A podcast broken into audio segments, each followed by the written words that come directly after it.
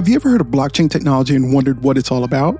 Well, you're not alone. Blockchain can be confusing even for the tech savvy people out there, but don't worry, I'm here to break it down for you in an easy way to understand. Imagine you're at a friend's house and they ask you to hold something for them. It could be a pair of keys, a piece of jewelry, or even some money. You agree because you trust your friend. Now imagine instead of just one friend, you have a group of friends and they all ask you to hold something for them. And you agree because you trust all of them. That's the basic concept of blockchain. It's a digital ledger like a giant notebook where transactions transactions are recorded, and just like you trust your friend, everybody in the network trusts the ledger. But unlike a physical notebook, the ledger is decentralized, meaning it's not controlled by one person or organization, and once something is recorded in a ledger, it can't be altered or erased. Now, it may sound a bit abstract, but it has real world applications. You might have heard of Bitcoin, it's a digital currency that uses blockchain technology, or you might have heard of smart contracts. They're agreements that are automatically enforced by the blockchain.